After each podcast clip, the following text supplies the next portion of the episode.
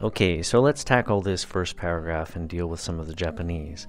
So, this first paragraph starts out with a fairly difficult title to pronounce in Japanese. So, Reiko will read it twice, and then she will read the first phrase twice after that, and then I'll break it down a little bit for you. So, the title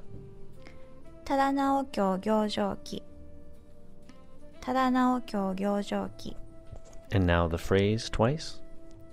忠直卿行状記という小説忠直卿行状記という小説 Okay, so you might have noticed that when Reiko says toyu, she does not pronounce the e in the middle of that. So it's actually toyu, right? But she just says toyu.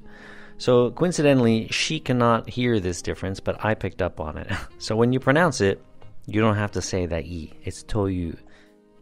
And Toyu basically is a useful expression that we use commonly in English to talk about uh, the names of things that are maybe a little bit unfamiliar to the person we're speaking with. So, if you were to uh, want to go see a film with a friend and uh, you're not sure if the friend knows the title of the movie, you might say, uh, It's a movie called Arrival, or It's a movie called Back to the Future, right? Uh, we're just telling the person what the title is, basically. And you can use this expression in many, many different ways, right? So if you're talking about a city, you could say, Oh, I was on a trip last summer.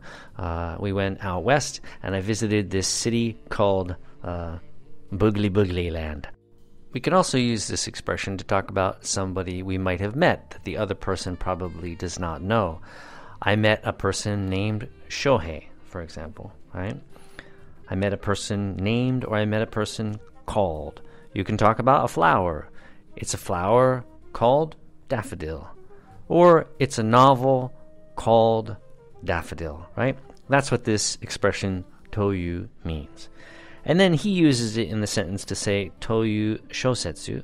So he's talking about a novel. Shosetsu is a novel. So a novel called the thing that Reiko pronounced for you earlier that I won't dare pronounce. Okay, so that's the first phrase.